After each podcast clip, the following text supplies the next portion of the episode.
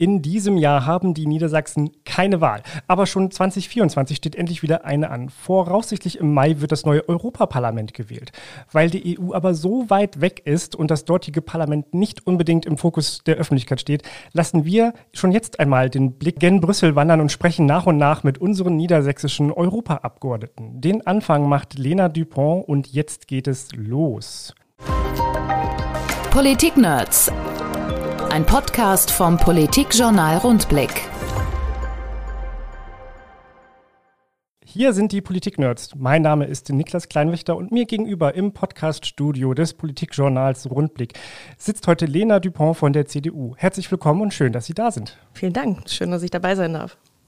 Wir zeichnen diesen Podcast auf am 10. März 2023. Äh, das, wir veröffentlichen ihn aber ein bisschen später. Und ich sage das deshalb jetzt, weil ich fragen möchte, weshalb Sie eigentlich heute von Brüssel nach Hannover gekommen sind. Was hat Sie hierher gebracht? Naja, Freitag ist der klassische Wahlkreistag sozusagen bei uns. Ähm, wir sind ja immer montags bis donnerstags äh, in Brüssel, weil da die Ausschüsse, die Fraktionen und im Zweifelsfall auch das ähm, Plenum in Straßburg tagt. Das heißt, Freitag ist so der Tag, an dem wir auch ganz gut im Wahlkreis im Betreuungsgebiet unterwegs sein können. Und das führt mich heute nach Hannover. Und noch etwas anderes führt Sie heute nach Hannover, denn heute konstituiert sich der CDU-Landesvorstand. Und Sie sind stellvertretende Landesvorsitzende der CDU in Niedersachsen. Meine erste Frage, wie passt denn das dann zusammen, dass Sie in, äh, in, in, Brüssel tätig sind und jetzt hier in Niedersachsen so eine wichtige Aufgabe wie den stellvertretenden Landesvorsitz übernehmen? Kriegt man das gut unter einen Hut?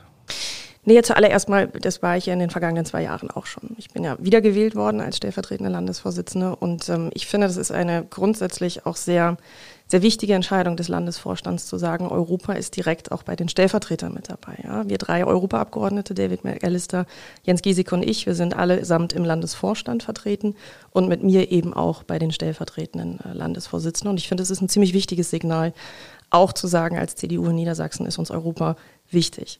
Das ist der eine Punkt. Der zweite Punkt ist natürlich, wie kriegt man das ähm, unter einen Hut? Ähm, ich glaube, das ist etwas, was uns alle als Europaabgeordnete herausfordert, weil wir mandatsbedingt sehr viel Zeit in Brüssel und in Straßburg äh, verbringen, gleichzeitig relativ große Gebiete von Niedersachsen als Betreuungsgebiete abdecken. Das heißt, wir sind eigentlich immer so ein bisschen auch ähm, ja in diesem Zwiespalt sozusagen, wie kriegen wir das, was wir auch an, an Europapolitik in den Wahlkreis transportieren wollen, unter einen Hut. Und da hilft eine Position im, im Landesvorstand natürlich enorm, weil wir ein kleines Gremium haben, wo wir möglichst viele Mitglieder, möglichst viele Mandatsträger auch erreichen können und zu sagen, wo steht Europa eigentlich gerade, was diskutieren wir. Andersrum aber auch, was diskutiert nicht nur der Landesvorstand gerade, sondern was diskutieren die Europaabgeordneten, die Bundestagsabgeordneten, die Landtagsabgeordneten, was diskutieren unsere kommunalen Mandatsträger, was diskutieren die Mitglieder, um das auch wieder mit zurückzunehmen.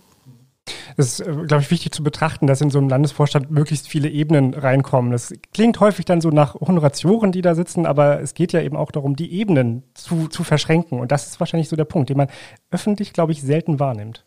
Nee, es ist beides tatsächlich. Ne? Also wir Abgeordneten, wir Mandatsträger untereinander haben dadurch natürlich ein Forum, sozusagen in kleinem Raum, auf kleinem Raum, möglichst viele politische Ebenen abzudecken, zu fragen, was brauchen die Kommunen gerade, welche Ebenen betrifft eine europäische Gesetzgebung gerade und andersrum, ähm, die Auswirkungen von Gesetzgebung wieder mit zurückzunehmen, manchmal auch zu gucken, wo werden jetzt gerade schwarze Peter hin und her geschoben und welche Ebene kann eigentlich wirklich was machen. Aber natürlich auch, und auch das bildet der Landesvorstand ab, die einfachen Mitglieder, die tatsächlich ja mit ihren politischen Erfahrungen aus dem Alltag kommen, die sagen, bei uns in der Kommune läuft das und das und das gut oder läuft nicht gut, da können wir, da müssen wir was mal zu machen. Wie häufig sind Sie denn in Niedersachsen? Auch da ähm, Vielleicht sozusagen einmal als, als kleine Zusatzinformation dazu. Wir haben ja so knapp 42 Sitzungswochen im Jahr, 30 in Brüssel, 12 in Straßburg, immer montags bis donnerstags. Und ich bin geneigt zu sagen, an allen anderen Tagen des Jahres versuchen wir natürlich auch möglichst viel im Wahlkreis unterwegs zu sein. Ich hatte es gerade schon einmal kurz angedeutet, Wahlkreis im eigentlichen Sinne, so wie das Landtagsabgeordnete, so wie das auch die Bundestagskollegen kennen, das haben wir so nicht. Wir haben Betreuungsgebiete. Wenn wir das auf die CDU Niedersachsen betrachten, wir haben drei Abgeordnete und wir haben uns sozusagen Niedersachsen gedrittelt mehr oder weniger. Das heißt, mein Betreuungsgebiet fängt an an der Stadtgrenze von Hamburg, sprich Harburg, Lüneburg, Lüchow-Dannenberg, am oberen Ende sozusagen und am unteren Ende Göttingen, Osterode, Harz. Und alles, was dazwischen liegt, gehört in Anführungsstrichen zu, zu mir, zu meinem Betreuungsgebiet. Und dann kann man sich vielleicht auch so ein bisschen vorstellen, dass selbst wenn wir jetzt alle Tage, die ich in Niedersachsen bin, konsequent für das Betreuungsgebiet verplanen, sieht man uns nicht ganz so häufig, wie man das vielleicht von anderen Abgeordneten gewohnt ist. Ihre Homebase in Ihrem Wahlkreis ist Gifhorn, richtig? Richtig, ja. Und wo würden Sie sagen, wo leben Sie? Ah, ich bin fast geneigt zu sagen auf der Strecke, aber nein, natürlich. Ähm, ich finde, dieser Gegensatz tatsächlich, der dieses Mandat auch ausmacht, ist ein ganz wichtiger. Also ich formuliere es jetzt mal bewusst, bewusst ein bisschen überspitzt, sozusagen das internationale, europäische Flair einer naja, europäischen Kleinstadt in Brüssel äh, und in Straßburg mit natürlich 27 ähm, Mitgliedstaaten, 27 Nationalitäten, die da zusammenkommen und gleichzeitig aber auch das, das Erdende des Wahlkreises mit dazu. Ja, sehr viel, sehr bunt gemischter Wahlkreis oder sehr bunt gemischtes Betreuungsgebiet mit ähm, mit Spitzenforschung, mit ähm, Industriekultur, mit ähm, sehr viel Gegend, äh, Landwirtschaft, die natürlich eine große Rolle spielt. Und diesen Gegensatz zu haben, ähm, auch innerhalb einer Woche, das ist eigentlich das, was das Mandat auch so spannend macht. Und wenn Sie dann in, in Brüssel leben und wohnen, wie lebt man denn da? Wie leben Sie in Brüssel? Ja, hauptsächlich im Büro, weil natürlich ähm, unser Mandat mit sich bringt, dass wir halt die meiste Zeit tatsächlich im, äh, innerhalb des Parlaments, innerhalb der Parlamentsgebäude sind, im Europaviertel. Ich habe damals, als ich ähm, als klar war, ich ähm, kann das Mandat wahrnehmen, ich darf ins Europäische Parlament einziehen, ganz bewusst gesagt, ich möchte eine Wohnung außerhalb des Parlamentsviertels haben. Ich möchte ein bisschen was von der Stadt haben. Das ist äh, deutlich weniger, als ich mir das erhofft hatte, wenn ich ehrlich sein soll, weil wir natürlich die meiste Zeit eben dann auch ähm, in, in, Sitzungen, in Verhandlungsrunden, in Gesprächsrunden, bei Besuchergruppen und so weiter und so fort sind. Das heißt, ich sehe meine Wohnung eigentlich meistens nur im Dunkeln. Ähm, und auch im Dunkeln ist der Straßenzug schön, aber es ist halt dunkel. Ähm, und das war so ein bisschen das, was eigentlich auch das Leben in Brüssel ausmacht. Ne? Es ist eine sehr lebendige Stadt, es ist alles ein bisschen schief und kruckelig, aber sehr charmant. Ist es dann ungewöhnlich, dass Sie außerhalb des, des der, dieser Politikbubble wohnen oder ähm, versuchen viele der Abgeordnete da so ein bisschen Abstand zum Zentrum zu kriegen? Ich glaube, es ist eine sehr individuelle Entscheidung. Also es gibt auch genauso gut Kollegen, die sagen, sie möchten keine Wohnung vor Ort haben, sondern sie gehen ins Hotel. Bei mir war so ein bisschen die Frage, möchte ich wirklich 30 Wochen im Jahr in einem Fremdenzimmer wohnen oder möchte ich irgendwie meine Schuhe in die Ecke schmeißen können und ähm, wissen, dass auch irgendwie die Handtücher, die ich morgens habe liegen lassen, irgendwie auch nur von mir sein können. So. Ähm, von daher ist das, glaube ich, so ein bisschen auch eine, eine Entscheidung, die jeder Abgeordnete selbst treffen muss. Im Mai 2019 wurden Sie ins Europaparlament gewählt, aber Sie kannten ja diesen Betrieb schon so ein bisschen. Sie haben vorher für eine ähm, Europaabgeordnete, Renate Sommer aus Nordrhein-Westfalen, gearbeitet. Die war von 2000, nein, die war von 1999 bis 2019 äh, Europaabgeordnete. In welcher Zeit haben Sie für sie gearbeitet? Ne, ich habe sogar ein kleines bisschen eher noch ähm, äh, die ersten europäischen Schritte gemacht, sozusagen. Damals bei meiner, wenn man so will, Vorgängerin im Amt, bei Eva Klammt. Ähm, habe das Praktikum bei ihr gemacht und bin darüber eigentlich auch so ein bisschen in Europa hängen geblieben. Also es war für mich immer klar, Europa ist was, ist was Besonderes, ist was, wo es sich auch lohnt, sich dafür ähm, zu interessieren, sich darum zu kümmern. Und wenn man dann einmal im Europäischen Parlament gewesen ist, ist das, glaube ich, auch so ein, entweder es packt ein oder es packt einen so gar nicht. Also entweder man bleibt ähm, oder man äh, verlässt die Stadt mit wehenden Fahnen mehr oder weniger. Was dazwischen habe ich eigentlich kaum kennengelernt in der Zeit. Ich habe vielleicht das Glück gehabt, dass ich, als ich zum Praktikum da war, ähm, so Europa pur mehr oder weniger ähm, abbekommen habe, weil wir ähm, das zur Zeit einer EM war und es war eigentlich vom, vom Flair her in der Stadt. Also irgendeiner hat immer gefeiert, irgendeiner hat immer geheult, irgendeiner äh, war immer dabei, tatsächlich Fußballergebnisse zu kommentieren. Das war einfach ein, ein, ein wahnsinnig europäisches Gefühl, mehr als es das sonst schon sowieso ist. Und das war so ein bisschen auch der Ausgangspunkt, dann zu sagen, in dieses Parlament, in diesem Parlament möchte ich gerne mal arbeiten. Da möchte ich ähm, mein, mein sozusagen mein Wissen, meine Erfahrung, meine Kompetenzen auch zur Verfügung stellen, um diese Europäische Union zu verändern, zu verbessern, weiterzuentwickeln und so weiter und so fort. Und daraus ergab sich dann am Ende auch die Möglichkeit für Renate Sommer zu arbeiten in der Zeit äh, von 2009 bis 2011. Also ich habe im Grunde genommen mit dem Vertrag von Lissabon hatte ich meinen ersten Arbeitstag und es war sehr, sehr spannend zu beobachten, was dieser Vertrag, insbesondere in dem Ausschuss, in dem ich damals ja auch schon gearbeitet habe, über meine Chefin, nämlich dem Innenausschuss, was das für den Ausschuss eigentlich bedeutet hat, jetzt auf einmal tatsächlich auch legislative Kompetenzen zu haben und wie diese Institution mit der neuen Verantwortung auch umgegangen ist. Sehr, sehr spannende Zeit. Über die diese Entwicklung, wie sich Europa gewandelt hat in den vergangenen Jahren, können wir vielleicht gleich noch mal so ein bisschen reden. Kommen wir noch einmal zu Ihrem Werdegang. Das Praktikum haben Sie während Ihres Studiums gemacht, mutmaße ich jetzt mal? Genau, richtig. In der klassischen Zeit zwischen äh, Vordiplom und Diplom, wo alle nicht wissen, was sie eigentlich später im Leben mal erreichen wollen und wo sie hinwollen. Und als Politikwissenschaftlerin, äh, wir hatten damals unsere Fachschaft, hieß äh, später mal Taxifahrer, ähm, war ja schon auch so ein bisschen äh, der Anspruch äh, und die Überlegung, wenn man jetzt sozusagen kein direktes Berufsbild studiert, die Frage, wohin willst du eigentlich mit dem, was du jetzt hier im Vordiplom gemacht hast? Und ähm, für mich war klar, ich würde gerne versuchen, im europäischen Umfeld ein Praktikum zu machen und hatte dann das Glück, dass bei Eva Klamt gerade ein, ein Platz frei war und sie sich auch vorstellen konnte, mich als Praktikantin dann zu nehmen. Waren sehr, sehr spannende zwei Monate, die viel von meinem Europaverständnis auch geprägt haben. Was ist denn Ihr Europaverständnis? Können Sie das fassen und jetzt, jetzt auf Anhieb in, in Worte kleiden? In, in einem Satz, glaube ich, ist es ein bisschen schwierig, aber grundsätzlich ist das Europaverständnis, dass es eines der, eines der besten Ideen gewesen ist, die wir vor mittlerweile knapp 70 Jahren entwickelt haben.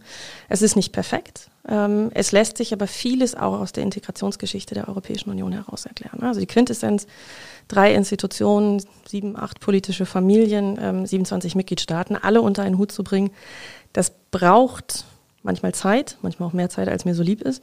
Das braucht gute Kommunikation und das braucht vor allen Dingen den Willen zur Zusammenarbeit. Und das ist das, was uns in den letzten 70 Jahren hier innerhalb des Bündnisses auch eine, ja, fast schon unvergleichliche, nicht nur fast schon eine unvergleichliche Zeit an Frieden, Stabilität und auch ähm, an, an, Einheit äh, gebracht hat. Sie haben nicht nur im Europaparlament gearbeitet, sondern auch irgendwie im Deutschen Bundestag. Was haben Sie da gemacht? irgendwie im Deutschen Bundestag war im Grunde genommen die gleiche, zumindest von der Jobbeschreibung her, die gleiche Stelle. Ein anderer Ausschuss, ähm, ähm, andere Aufteilung, andere Arbeitsweise des Parlamentes, ähm, was zumindest dazu geführt hat, dass ich, glaube ich, ein relativ gutes Verständnis dafür habe, wie unterschiedlich die Parlamente auch funktionieren. Und dass es Gründe dafür hat, warum sie unterschiedlich funktionieren. Wir haben ein, anderes politisches System, das schlicht und ergreifend dahinter steckt, eine andere Art und Weise, Politik auszuhandeln, eine andere andere Erfordernisse an Mehrheitsfindung. Die sind ja im Bundestag, im Landtag sind sie relativ klar. Also es gibt die Regierung, es gibt die Opposition, die einen sind cool, die anderen nicht. Die einen können was bewegen und die anderen können hauptsächlich meckern. So, das haben wir so im Europäischen Parlament nicht. Und dann kommt im Europäischen Parlament noch dazu, nicht nur, dass wir uns unsere Mehrheiten immer selbst suchen müssen, sondern dass wir gleichzeitig auch noch als Institution darauf achten müssen, dass wir uns Rat und Kommission gegenüber durchsetzen können. Ja, also unsere Aufgabe in diesem Dreierkonstrukt ist es, konstruktive Oppositionsarbeit zu machen, damit wir am Ende mit allen drei Institutionen wieder zu einem Kompromiss kommen können. Und das verändert die Art und Weise, wie man auch im Haus mit den Kollegen der anderen Fraktionen umgeht. Als Sie dann selber Abgeordnete geworden sind und die Perspektive der Mitarbeiterin abgelegt haben, was hat sich in dem Moment für Sie verändert in der Wahrnehmung des politischen Betriebs? auf der einen Seite wahnsinnig viel. Alles was anderes ist, ob man in der zweiten Reihe ähm, Termine vorbereitet, ähm, Hintergrundinformationen zusammensucht oder ob man dann diejenige ist, die vorne steht und mit diesen Hintergrundinformationen, mit diesen Vorbereitungen etwas tun muss. Ja, das ist was anderes, ob ich in Gesprächen mit dabei bin und hauptsächlich zuhöre oder ob ich die Gespräche dann am Ende auch führen muss äh, und idealerweise auch zu welchem auch immer definierten Erfolg äh, führen kann und muss. Insofern ähm, war das natürlich, ähm, es ist was anderes, vorne zu stehen, als in der zweiten Reihe zu stehen.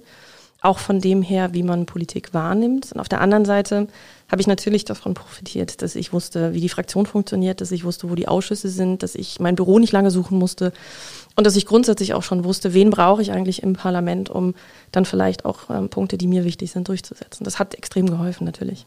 Also Ihr Einstieg als Abgeordnete in Brüssel war nicht holprig, sondern recht smooth, so würde ich es mal beschreiben. Ich bin ja in gewisser Weise so ein Stück weit zurückgekehrt an einen Ort, den ich schon kannte, in eine Institution, die ich schon kannte, die sich natürlich auch ähm, in den letzten Jahren, in denen ich nicht dabei war, auch verändert hat, logischerweise. Die Mehrheiten im Haus haben sich verändert. Aber die grundsätzliche Herangehensweise, wie Politik auf europäischer Ebene gemacht wird, die war mir jetzt nicht gänzlich unvertraut und das hat natürlich geholfen. Insgesamt neun Abgeordnete aus Niedersachsen sitzen im Europäischen Parlament.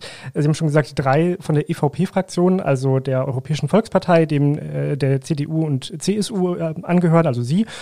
Und dann gibt es noch zwei von der SPD, zwei Grüne, ein von der FDP und ein von der Tierschutzpartei. Mich interessiert diese Ebene. Sie haben gerade schon beschrieben, im Parlament ist es so, man arbeitet ja doch eher mit, mit allen oder mit vielen zusammen, weil man als Parlament gegenüber der Kommission auftreten muss.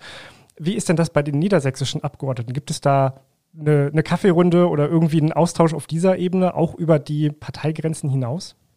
Natürlich. Also bei uns, wir sind darauf angewiesen, dass wir Interessen bündeln, dass wir, ich hatte es vorhin schon mal gesagt, dass wir Mehrheiten finden für das, was uns wichtig ist. Und da spielt natürlich bei einer Rolle gibt es etwas, was Niedersachsen besonders betrifft. Ja, wir haben das bei uns im Team und auch sozusagen in unserer Kommunikation ja auch so ein bisschen versucht auf den Punkt zu bringen, indem wir gesagt haben, Niedersachsen im Herzen, Europa im Sinn. Und das ist so ein bisschen dieser ähm, das, was wir natürlich auch versuchen, in praktische Politik am Ende zu gießen. Und dafür brauche ich die Kollegen. Die Kollegen brauchen im Zweifelsfall auch mich oder uns wenn es darum geht, Mehrheiten zu finden und spezifische niedersächsische Interessen dann ähm, unter einen Hut zu bringen. Wir sehen uns sowieso im Parlament. Wir haben alle sehr unterschiedliche Ausschüsse und trotzdem ähm, sieht man sich auf den Fluren, trifft man sich zum Kaffee. Ähm, ähm, dann auch, wenn es um inhaltliche Absprachen geht, gezielt mit Kollegen in unterschiedlichen Runden. Also da haben wir eigentlich einen guten Austausch untereinander. Außer ein Kollege. Das heißt? der Kollege taucht nicht so richtig in der parlamentarischen Arbeit auf. Und das macht es natürlich ein bisschen schwierig, am Ende dann mit jemandem auch konstruktiv zu arbeiten, wenn man eigentlich nie so genau weiß, wo er gerade steckt. Es gab früher mal diesen Spruch, hast du einen Opa, schick ihn nach Europa. Oder was heißt früher? Es gibt ihn immer noch. Das, das schwingt so ein bisschen mit, die EU ist irgendwie das Auffangbecken oder das Karriereende. Es interessiert eh keinen so richtig, was da passiert. Oder wenn jemand stört, kann man den da hinschieben, dann macht er wenigstens nichts kaputt. Das ist ja, drückt ja eine, eine ziemliche Geringschätzung des Europäischen Parlaments, dieses ganzen Projektes aus.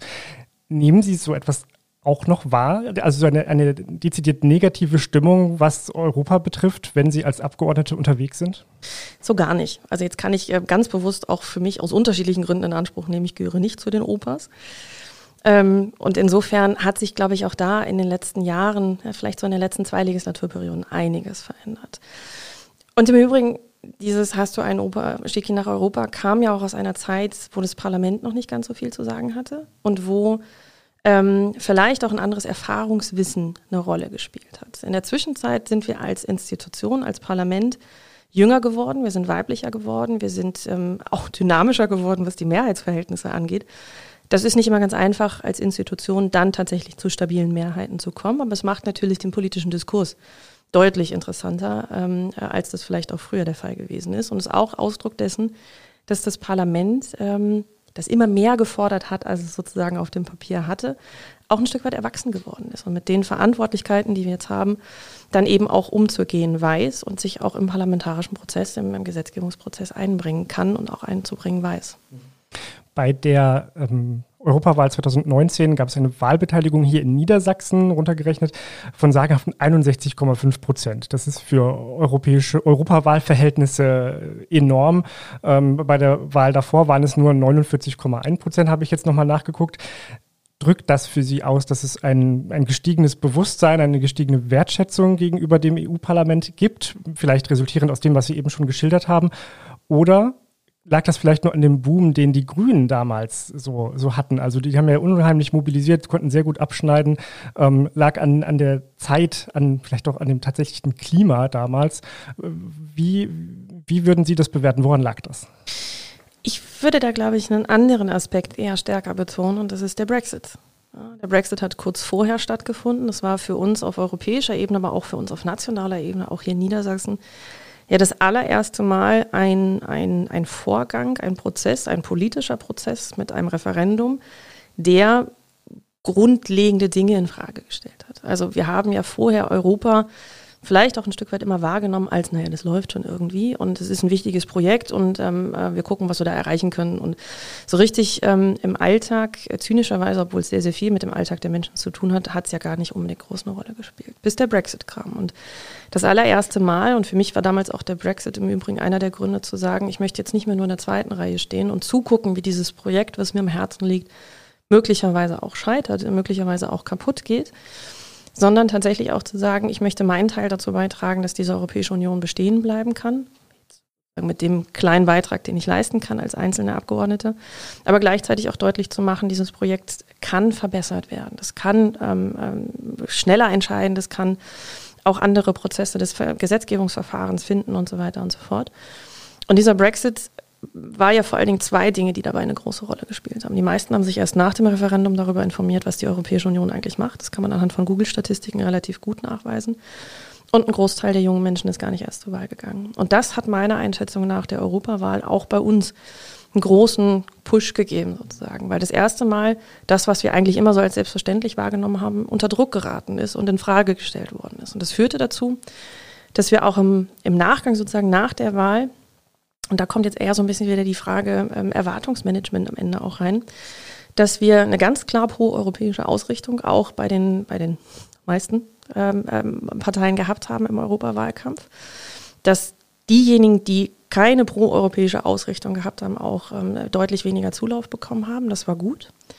Und trotzdem stellt sich damit natürlich auch mal so ein bisschen die Frage, so was kann Europa eigentlich? Was können wir lösen? Was sollten wir lösen? Und was können wir vielleicht auch manchmal nicht lösen? Weil die Quintessenz dabei ist, wir können eigentlich immer nur das, was die Mitgliedstaaten zulassen. Ja, das heißt, diese Tendenz, auch nationale Probleme auf die europäische Ebene zu verschieben, weil man sie national vielleicht nicht lösen kann und sagen, das muss Europa dann machen, hängt oder sozusagen spiegelt nicht immer das wieder, was Europa tatsächlich auch kann. Und dann sind wir so ein bisschen in der Zeit nach der Wahl, wo ich sehr gespannt bin, wie sich das jetzt für die Europawahl auch auslöst, weil wir natürlich auch in der letzten im letzten Jahr, in den letzten drei, vier Jahren seit der Europawahl auch durch nennenswerte Krisen gegangen sind. Ja, also die Frage, ähm, Corona-Pandemie, wie hat uns das eigentlich auf den Kopf gestellt? Seit letztem Jahr, was ja noch viel, viel tiefer an die Grundwerte auch der Europäischen Union geht, Krieg und Frieden auf europäischem Kontinent, der russische Angriffskrieg in der Ukraine, unmittelbar vor den, vor den Toren der Europäischen Union, unser Nachbarland, eng angebunden an die Europäische Union das ist, glaube ich, etwas, was zur Europawahl hin jetzt noch eine viel, viel größere Rolle spielen sollte, zumindest auch meinem, meinem Wunsch nach sozusagen, weil wir ein Stück weit tatsächlich gerade erleben. Der Brexit war so ein bisschen der Anfang, Europa steht unter Druck. Ähm, und jetzt gerade ja erleben, dass Europa grundsätzlich in Frage gestellt wird. Das, was wir uns ausgehandelt haben an, an ähm, Gesetzgebungsverfahren, an Institutionen, an gemeinsamem Handel, Stabilität, wird fundamental in Frage gestellt. Und das sollte hoffentlich mehr als 61 Prozent auch dazu motivieren, zur Wahl zu gehen. Das Ereignis in der Mitte, das Sie gerade schon genannt haben, die Corona-Pandemie, würde mich noch interessieren, wie Sie sagen würden, dass die, ähm, dass die EU da zusammengehalten hat. Hat sie da funktioniert? Hat sie da äh, gut gemanagt? Oder gab es ja so Prozesse, wo es bröckelte, wo man gemerkt hat, nein, da, da funktioniert es nicht, da sind wir noch nicht so ähm, auf einer Linie, wie es hätte sein können und wie wir es vielleicht gebraucht hätten in dem Moment. Naja, was heißt auf einer Linie hätten sein können? Also wir sind 27 Mitgliedstaaten, die jeweils eigene Interessen mitbringen. Und die Europäische Union ist nicht Deutschland in groß. Das ist, glaube ich, eine der wichtigsten Erkenntnisse, die wir auch national ähm, immer wieder mal auch, auch nennen müssen. Ja? Also wir haben, wir haben berechtigte Interessen, die wir vertreten, die wir einbringen, aber genauso haben alle 26 anderen das auch. Die muss ich politisch nicht immer gut finden, aber ich muss zumindest erstmal anerkennen, dass sie da sind und dann versuchen wir drumherum zu arbeiten. Und natürlich ist es in, der, in Zeiten einer solch existenziellen Herausforderung, wie die Corona-Krise auch gewesen ist, hat es natürlich dazu geführt, dass wir an der einen oder anderen Stelle festgestellt haben, wo sind wir schon gut aufgestellt, wo können wir gut gemeinsam vorangehen und wo hapert es vielleicht noch mal ein kleines bisschen.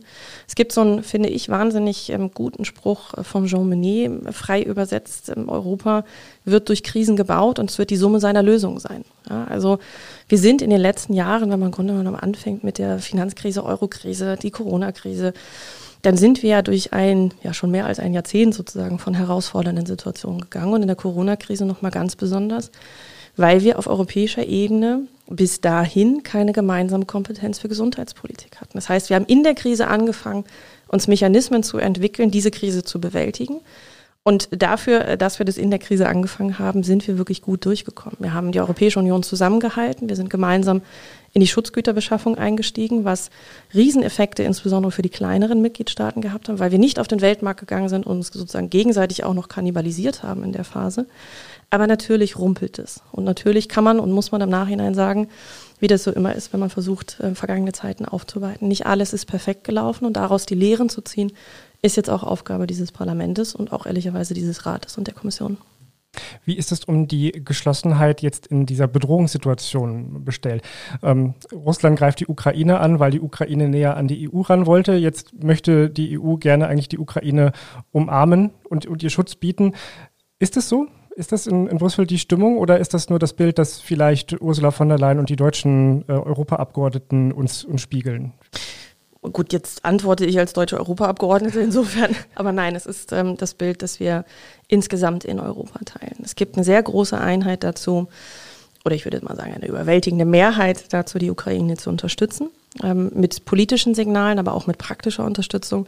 Wir haben sehr früh ähm, unseren Krisenmechanismus äh, reaktiviert, sprich humanitäre Hilfe geleistet, die wir auch weiterhin leisten. Wir haben die temporäre Schutzrichtlinie aktiviert. Das heißt, diejenigen, die aus der Ukraine geflüchtet sind, haben unmittelbaren Schutz bei Erreichen der Europäischen Union. Das haben alle 27 Mitgliedstaaten gleichzeitig beschlossen. In Klammern muss dann halt auch umgesetzt werden und auch mit den entsprechenden Kapazitäten in den Mitgliedstaaten hinterlegt werden. Das ist ja die Diskussion, die wir gerade in Deutschland sehr intensiv führen. Wir haben sehr früh äh, uns auf Sanktionspakete geeinigt. Wir sind mittlerweile beim zehnten Sanktionspaket jetzt zum Jahrestag. Ähm, und ich will nicht verhehlen, dass es nicht einfacher wird, die Mitgliedstaaten auch gerade bei der Frage zusammenzubringen. Aber bisher haben wir es in überwältigender Mehrheit geschafft. Es gibt vor allen Dingen einen Mitgliedstaat, da ist es ein bisschen schwieriger, aber auch den konnten wir bisher an Bord halten.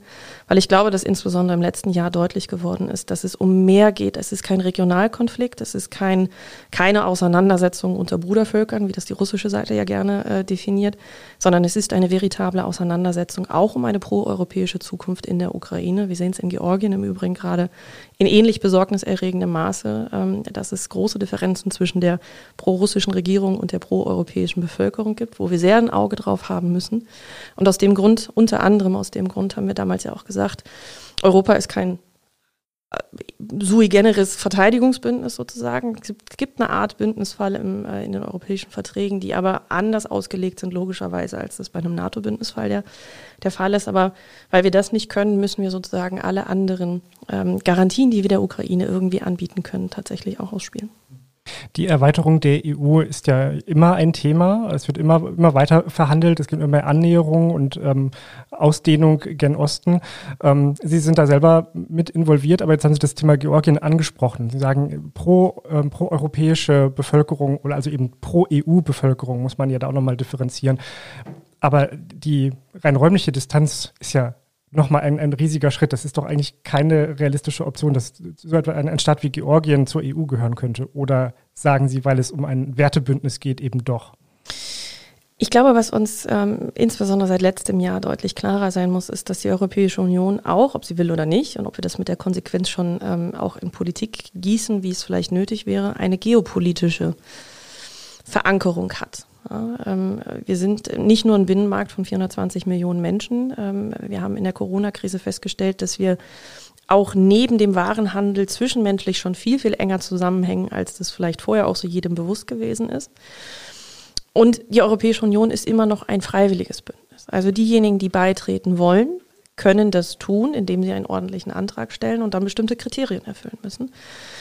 Und in dieser sozusagen in dieser geopolitischen Auseinandersetzung, in der wir uns auch gerade befinden, ist es ein wichtiges Signal gewesen, ähm, Georgien, ähm, Moldawien und der Ukraine auch den Beitritt grundsätzlich zu ermöglichen. Das heißt aber nicht, und das ist ja das Wesen von Beitrittsprozessen, dass die ähm, nächstes Jahr, nächste Woche ähm, äh, beigetreten sind. Ja, ich finde es im Übrigen bemerkenswert, dass ein Land im Krieg ähm, äh, wie die Ukraine gerade in einer unglaublichen Effizienz auch in der Lage ist, die ersten Vorbedingungen sozusagen, also die Auflistung dessen, was ist der Gesetzgebungsstand auf ukrainischer Seite, was muss getan werden, um ihn möglicherweise an europäischen Acquis anzupassen, dass das auch tatsächlich in einer, in einer Genauigkeit, aber auch in einer Effizienz gerade erledigt wird, das ist schon beeindruckend.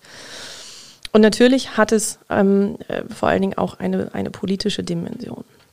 Was man dazu oder davon vielleicht ein kleines Stück weit trennen muss, ist das, was wir als Europäische Union im Inneren auch lösen müssen. Also die Grundfrage, die ja durch die Pandemie auch ganz anders aufgeworfen worden ist, durch den Krieg jetzt natürlich nochmal ganz anders, sind wir so schnell wie wir es müssen in der Lage, auch auf Herausforderungen zu reagieren? Haben wir die richtigen Mechanismen dafür an der Hand?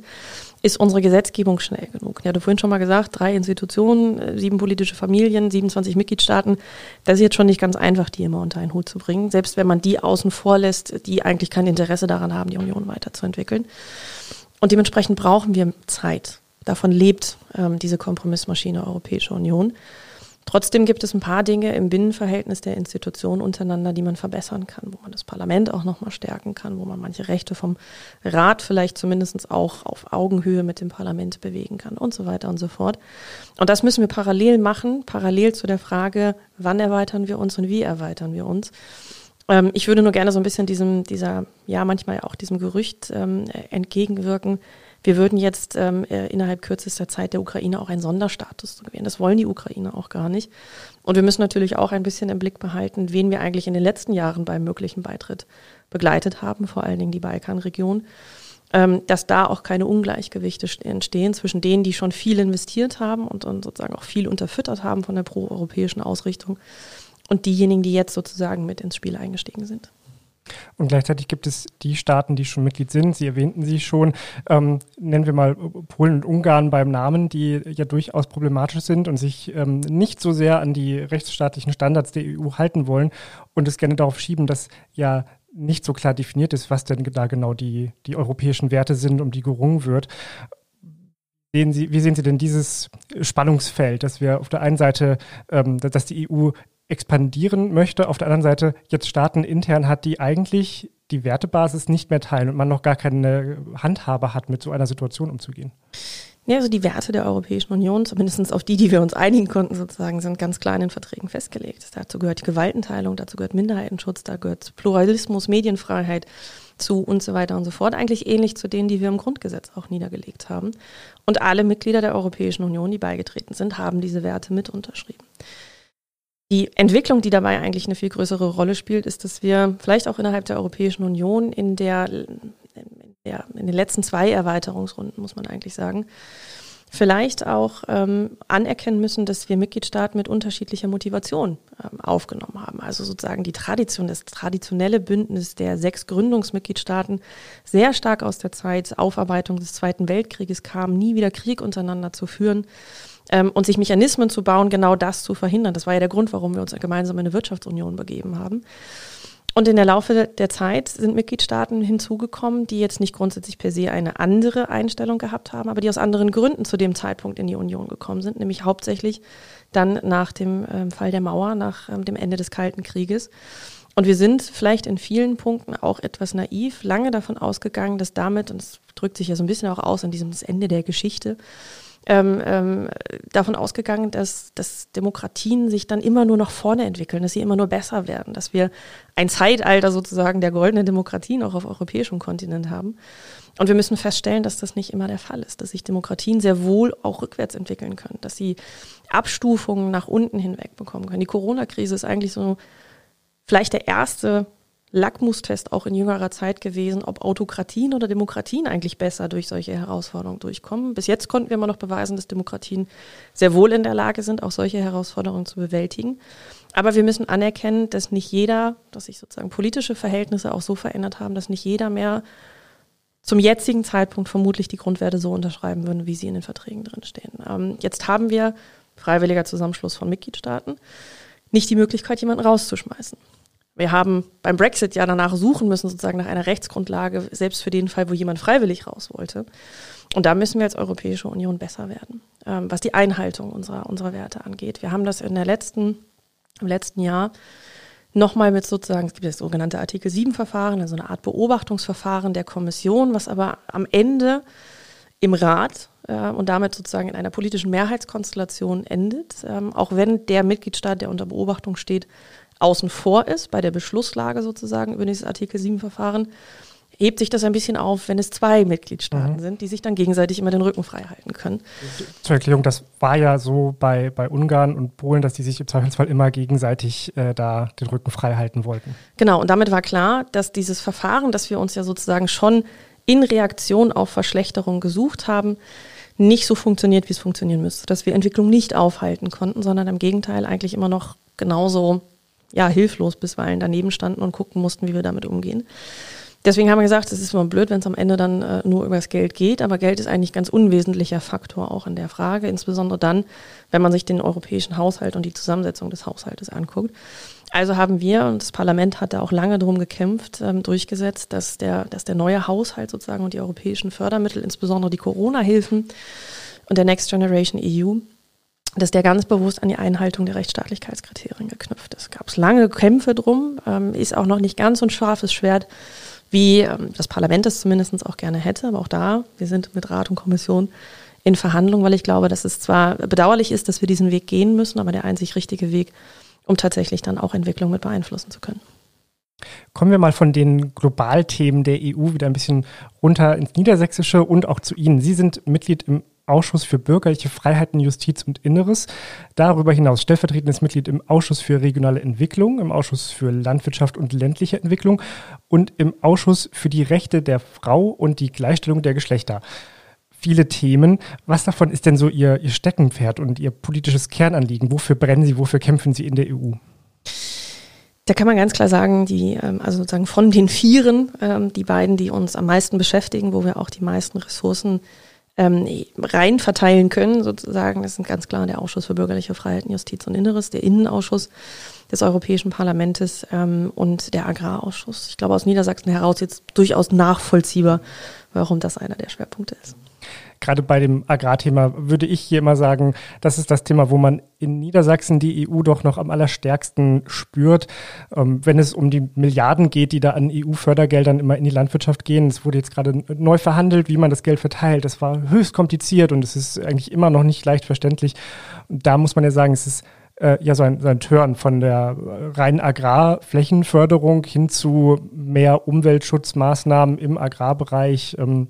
Landwirte eher als Landschaftswirte, die darauf achten, dass, dass ähm, Klimaschutz und Umweltschutz ähm, bei dem, was sie tun, mit bedacht werden. Also ein, ein Riesenfeld hier, das die ähm, die Landwirte hier in Niedersachsen ganz konkret betrifft. Und wenn Sie jetzt hier im Land unterwegs sind, in Ihrem Beritt oder auch darüber äh, hinaus und dann mit Landwirten ähm, über die EU reden. Ist das dann noch so, dass, dass da eine Mehrheit sagt, ja, aber gut, dass es überhaupt zum Beispiel diese EU-Förderung gibt oder überwiegt da inzwischen der Frust über die vielen Vorgaben und die Richtlinien und äh, alles so kompliziert und am Ende sagen ja auch hier in Niedersachsen immer alle, können wir nichts machen, ist die EU schuld. Ist beim Wolf hier zum Beispiel genauso, da sagen sie auch alle, können wir nichts machen, ist die EU schuld. Also ist da die, die EU der Sündenbock und müssen Sie dafür hinhalten? Oh, das sind jetzt ganz viele Aspekte, die ich mal versuche, so ein bisschen auseinanderzudröseln. ja. Also ja, ähm, ähm, ich fange mal vielleicht so ein bisschen von hinten an. Also Europa wird in vielen, übrigens nicht nur in der Agrarpolitik, gerne zum Sündenbock mhm. gemacht. Ich, es gibt so eine Begebenheit aus meinem Wahlkreis heraus, wo ähm, es um FFH-Regeln geht, äh, die angeblich dem Deichschutz und der Deichsanierung im entgegenstehen würden sozusagen. Kurze Erklärung, Flora, Fauna, Habitat. Flora, Fauna, Habitat, genau. Ja. Also sozusagen ähm, definiere ein Schutzgut, ähm, Käfer, Baumart, ähm, ähnliches, definiere, wie du es zu schützen gedenkst äh, und, und sozusagen lasse dich daran messen, ob du es schützen kannst oder nicht. Und ähm, es gibt eine kleine Begebenheit, ähm, wo tatsächlich angeblich ein äh, Käfer äh, einer Deichsanierung äh, im Weg steht. Ähm, und es wird dann immer gesagt, das hat was mit der FFH-Richtlinie zu tun. Ja, natürlich, denn dieser Käfer sozusagen ist eine Folge der FFH-Richtlinie, aber die FFH-Richtlinie sagt nirgendwo, dass so wichtige Dinge wie Daseinsvorsorge und Deichsanierung gehört in gewisser Weise zur Daseinsvorsorge, äh, dem äh, äh, unterzuordnen sind. Ja, also natürlich wird Europa gerne auch zum Sündenbock gemacht, was vielleicht auch ein bisschen daran liegt, dass es nicht ganz einfach ist, immer herauszufinden, welche Regelung baut jetzt eigentlich auf welche auf. Also wenn wir auf europäischer Ebene einen Rahmen festlegen, dann kommt die nationale Umsetzung, dann kommt bei uns immer nochmal die Umsetzung in den Ländern, dann kommt teilweise die Umsetzung auf kommunaler Ebene und sich da durchzuwursteln und rauszufinden, wer hat eigentlich genau was in das Gesetz mit reingeschrieben, das ist nicht immer ganz einfach. Ähm, Vielleicht generell nochmal zur Agrarpolitik. Auch die ist einer der ältesten Bereiche der Europäischen Union, da wo wir tatsächlich am weitesten harmonisiert sind. Es gibt nur einen Bereich, in dem wir weiter sind, das ist die Handelspolitik. Und dementsprechend ähm, ist es natürlich auch ein, ein komplexes, gewachsenes Regelwerk. Deswegen haben wir mit dieser, ähm, mit der letzten ähm, äh, gemeinsamen Agrarpolitik, also der Reform der gemeinsamen Agrarpolitik, tatsächlich ja auch, und das ist ein, eigentlich ein Aspekt, der, der viel wichtiger ist als die Frage Schwerpunktsetzung zwischen Umwelt- und Agrarmaßnahmen, weil die hatten wir vorher schon drin der, die große Veränderung, die wir in dieser Legislaturperiode mit äh, versucht haben, auf den Weg zu bringen, ist eigentlich mehr Flexibilität vor Ort zu ermöglichen. Sprich, wir sind mit dem sogenannten Strategiewechsel, Strategiepläne, eher dahin gegangen zu sagen, wir definieren gemeinsame Ziele, aber wir lassen es den Mitgliedstaaten bis runter bei uns auf regionaler, lokaler Ebene, überlassen wir die Erfüllung dieser Ziele. Wir bieten sozusagen eine Art Instrumentenkasten an und die Umsetzung und die Zusammensetzung der Instrumente muss dann aber vor Ort passieren. Das ist natürlich relativ schwierig, weil das auf der einen Seite heißt, man hat mehr Flexibilität. Auf der anderen Seite heißt das natürlich, man muss sich diese Flexibilität auch selbst wieder zusammensetzen. So. Wenn das Ganze begleitet wird, und da wiederum verstehe ich den Kritikpunkt der Landwirte sehr, sehr gut, wenn das natürlich einhergeht mit, ähm, mit, mit Regularien, mit bürokratischen Pflichten, mit ähm, Nachweispflichten und so weiter und so fort, dann entsteht da sozusagen ein Konglomerat an, an Bedingungen, die erfüllt sein müssen, die es relativ schwierig machen, auf den Betrieben dann, dann am Ende umzusetzen. Das Thema Wolf, ist auch nochmal ein ganz eigenes. Wir haben zu Beginn der Legislaturperiode, und ich glaube jetzt auch nicht, dass wir die Ersten waren, die dieses Papier versucht haben zusammenzustellen, mal für uns, auch für mich, um, um sozusagen dem Thema sich wirklich auch nähern zu können, so eine Art Drei-Ebenen-Papier gemacht. Also was kann Europa tun, was kann der Bund tun, was kann das Land tun und welche Stellschrauben müssen wir eigentlich wo ähm, dann auch ziehen. Und wenn wir es jetzt mal sozusagen andersrum wieder aufziehen, das Land hat eigentlich in der letzten Legislaturperiode die Möglichkeiten, die es hat, ziemlich gut ausgereizt. Wäre schön, wenn die bleiben würden. Der Bund ähm, hätte, glaube ich, in der letzten, letzten Legislaturperiode auch ein kleines bisschen weiter gehen können, vor allen Dingen was die Umsetzung, die sehr strenge Umsetzung im Bundesnaturschutzgesetz angeht. Das war unter der damaligen Koalition nicht möglich. Ich wage zu bezweifeln, dass die jetzige Koalition ein Interesse daran hat. Auf europäischer Ebene gibt es natürlich auch Dinge, die wir angehen können. Also mal das, die Dinge, die so im großen, sozusagen ein, zwei Punkte, die im großen Raum stehen, die Frage Anhangzuordnung, die Frage ähm, regionaler günstiger Erhaltungszustand und so weiter und so fort. Da sind wir überraschenderweise seit letztem Jahr weitergekommen, als das vorher der Fall war, auch weil sich die Mehrheiten im Parlament verändert haben, weil wir im, oh, jetzt muss ich kurz überlegen, ich glaube im November letzten Jahres ähm, endlich auch ein, eine große Resolution durchbringen konnten, die sich mit sogenannten großen Beutegreifern, ja, bei uns ist es der Wolf, in anderen Mitgliedstaaten der Europäischen Union sind es eher die Bären, die eine Rolle spielen, aber deutlich gemacht haben, sozusagen, dass wir aktives Bestandsmanagement brauchen. Es gibt Staaten innerhalb der Europäischen Union, die machen das schon, die machen das teilweise auch mit Zahlen, da können wir in Niedersachsen ehrlicherweise nur drüber lachen. Also wenn Schweden beispielsweise eine Zahl sozusagen als günstigen Erhaltungszustand definiert, ähm, die wir in Niedersachsen schon fast alleine reißen, dann ist das eine Frage, ähm, äh, ist es nicht unbedingt nur die europäische Ebene, die Dinge ändern kann und angehen müsste. Am Ende muss es ein Zusammenspiel dessen sein. Wir versuchen jetzt auf europäischer Ebene alles noch auf den Weg zu bringen, was wir in dieser Legislaturperiode auf den Weg bringen können. Es gibt deutlich mehr Bewegung auch in der Generaldirektion Umwelt, äh, als das bisher der Fall gewesen ist. Das waren jetzt ganz viele Themen, die wir nur so anreißen konnten, nicht in die Tiefe gehen können. Jedes Thema verdient da eine eigene Podcast-Folge. Kleiner Werbeblock, wer das, wen das interessiert, der kann gerne nochmal auf www.rundblick-niedersachsen.de nachschauen. Wir haben zum Beispiel ein ganz äh, umfangreiches Dossier zum Thema Wolf und Wolfspolitik in Niedersachsen und wie das alles mit der EU zusammenhängt. Da gehen wir jetzt nicht weiter drauf ein. Und Schade. Ja, sehr schade. Machen wir nochmal. Holen wir nochmal nach. Äh, das Thema wird uns, glaube ich, noch eine ganze Weile begleiten. Schauen wir nochmal auf die ähm, bevorstehende Wahl äh, des, des ähm, Europaparlamentes. Ein Thema, das jetzt in der Vorbereitung, die jetzt ja so langsam anläuft, relevant ist, ist die Frage, sollte es Spitzenkandidaten geben? Es gab sie jetzt in den vergangenen Jahren erstmals, aber es hat nicht so richtig viel Einfluss. Wie, wie stehen Sie zu dieser Spitzenkandidatenfrage auf europäischer Ebene? Ganz kurz noch so, so zur Einordnung. In, in Deutschland ist es ja ganz normal, dass die Parteien, die bei der Bundestagswahl antreten, Spitzenkandidaten benennen. Die voraussichtlich stärksten stellen dann den Kanzlerkandidaten und im Idealfall wird der dann eben Kanzler oder die wird Kanzlerin. In der EU war das nicht so üblich aufgrund dieses vielfältigen äh, Systems. Es gibt nationale Parteien und es gibt internationale Parteizusammenschlüsse. Ähm, ja, jetzt versucht man es mit Spitzenkandidaten zu machen, um es auch ein bisschen greifbarer zu machen, aber so richtig durchgesetzt hat es so in sich nicht. Es ist auch durchaus ja umstritten. Jetzt Ihre Position, wie stehen Sie zu den Spitzenkandidaten? Hat natürlich auch wieder eine Entwicklungsgeschichte. Also was das Parlament in den letzten zwei Wahlen versucht hat, ist mit dem Spitzenkandidatenprinzip sozusagen europäische Politik auch anhand einer Person nahbarer zu machen, greifbarer zu machen. Ähm, hat dabei aber tatsächlich auch ein bisschen gepokert, wenn man das mal so formulieren kann, weil es in den Vertragsgrundlagen nicht abgesichert ist. Also in den Vertragsgrundlagen ist ganz klar, das Europäische Parlament wird durch eine Wahl äh, in den äh, Mitgliedsländern der Europäischen Union bestimmt. Der Rat setzt sich zusammen aus den Vertretern der ähm, Staats- und Regierungschefs und die Kommission ist sozusagen diejenige, die so ein bisschen über allem schwebt und die einen halt ja vor allem als Hüterin der Verträge sozusagen äh, mit dem Initiativrecht, also diejenigen ist, die so Europa ein bisschen sozusagen der, der Motor der Europäischen Union auch sein soll. Und die große Frage, die das Parlament, ähm, und da hat das Parlament sich ehrlicherweise auch selbst ein Bein gestellt, weil es eine Absprache unter den großen Fraktionen gab, dass diejenigen, die als Spitzenkandidaten ins Rennen gegangen sind, dann am Ende tatsächlich auch diejenigen sein sollten, ähm, die die Kommission oder die sozusagen die Mitgliedstaaten als Vorschlag für Kommissionspräsidentenamt, Kommissare am Ende auch dienen sollen. So, jetzt ähm, sind wir da in einem relativ komplizierten Institutionengefüge, aber die Quintessenz war, äh, vorgeschlagen ähm, werden müssen die jeweiligen, äh, die Kommissionspräsidentin, Kommissionspräsident plus die Kommissare von den Mitgliedstaaten. Natürlich sind sie angehalten, die Mehrheitsverhältnisse des Parlaments in irgendeiner Art und Weise zu berücksichtigen. Das heißt, die Kommission ist am Ende so etwas wie eine Mischung der Mehrheitsverhältnisse aus dem Rat und dem Parlament. Und das Parlament, ähm, insbesondere eine Fraktion im Haus, hat dieses gemeinsame Grundverständnis von der Wahlsieger ist auch derjenige, der dann sozusagen äh, durch den Rat gebracht werden sollte, verlassen. Und damit ist sozusagen der Zusammenhalt im Parlament äh, gebröckelt. Und es war ein leichtes für den Rat dann zu sagen, ja, dann, wenn ihr euch noch nicht mal einig seid, dann halt eben nicht. Und ich glaube, dass uns das äh, eine ziemlich wichtige Lehre auch für die kommende Wahl ist. Also jede Fraktion, jede Partei, jede europäische Parteienfamilie wird natürlich mit Personen in den Wahlkampf gehen. Das geht gar nicht anders. Ja, wir brauchen ja jemanden, der vorne, vorweg marschiert sozusagen. Ja. ja. das ist ja nochmal eine ganz andere Geschichte. Also sozusagen nimmt man die lokalen Kandidaten, nimmt man den nationalen Kandidaten, nimmt man den europäischen.